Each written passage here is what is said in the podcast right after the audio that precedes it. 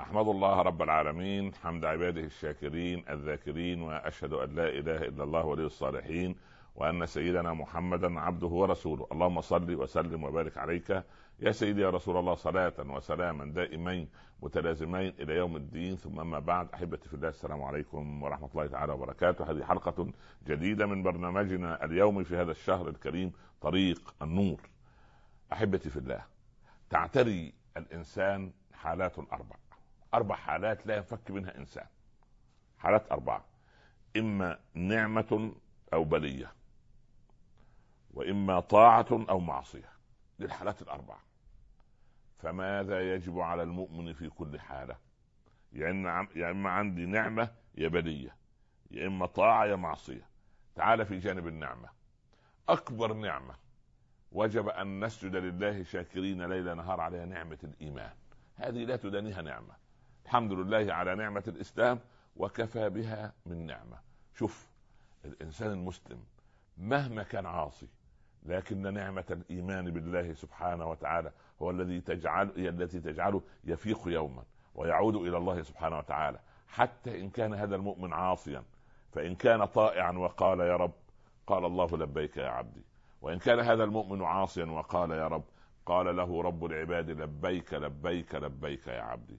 فانظر إلى رحمة الله سبحانه وتعالى. لو لم تذنبوا وتستغفروا لأخذكم رب العباد عز وجل وأبدلكم إيه، وجاء بقوم يذنبون فيستغفرون فيغفر لهم رب العباد عز وجل. قال يا كريم الله. واحد يسأل سيدنا موسى يا كريم الله أطعت ربي عشرين سنة وعصيته عشرين أخرى وأنا أريد أن أعود هل يقبلني؟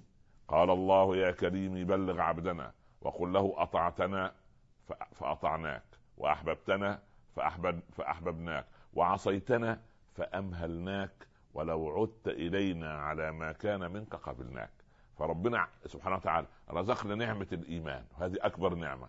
رزقنا نعمة الأمن نعمة العافية نعمة الولد الصالح نعمة الزوجة نعمة المقدرة على العمل نعمة العقل نعمة الجوارح. هذه النعم الخاصة أما نعمة المال نعمة الستر في نعم عامة نعمة النور والشمس والهواء وهذه البحار وهذه المحيطات وهذه الأنهار وتيسير الحياة لنا في هذه الأرض كي نكون أسيادا فوقها عبادا لله عز وجل. هذه كلها نعم سواء النعم الخاصة أو العامة أو النعم المطلقة والنعم الإيه؟ المقيدة وكلها نعم. حتى إن الحسن البصري ذهب مع تلميذ له عند صديق آه، على وليمة.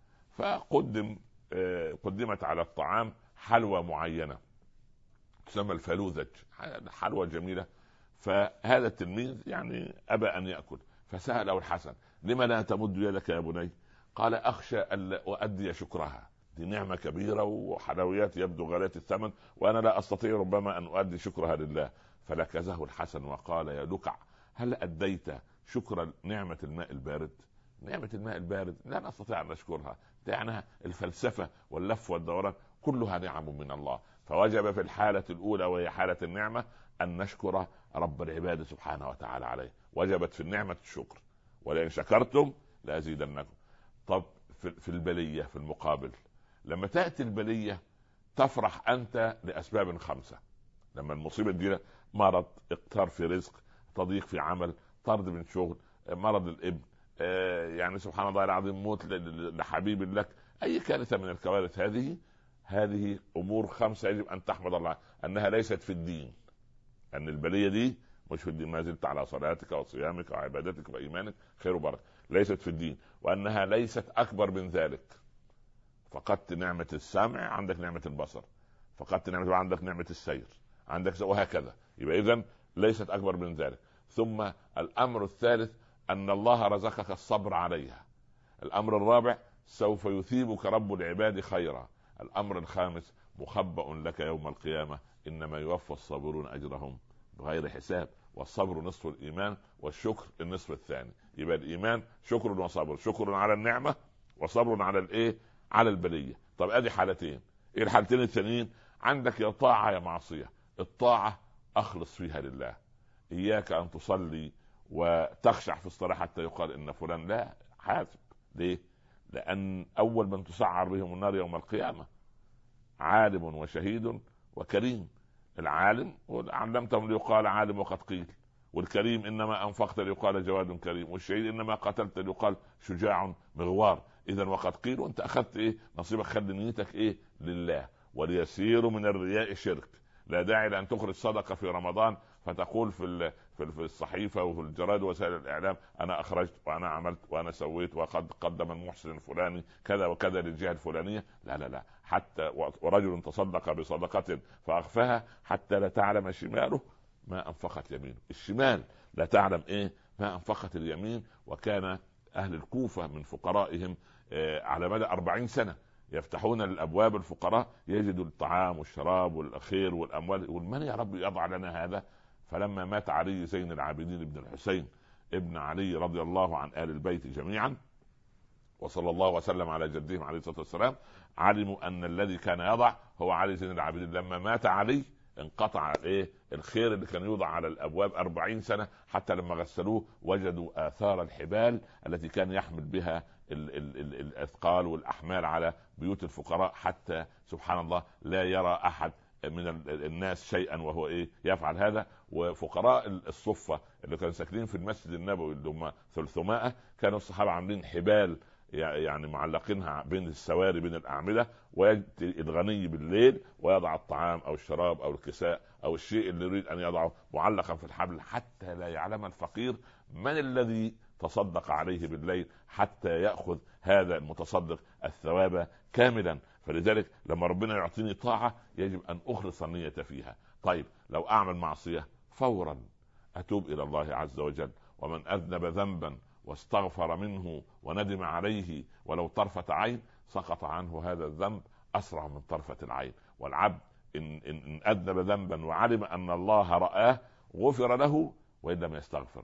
فأنا أريد أن أقول إن هذه أحوال المؤمن الأربعة لا ينفك عنها.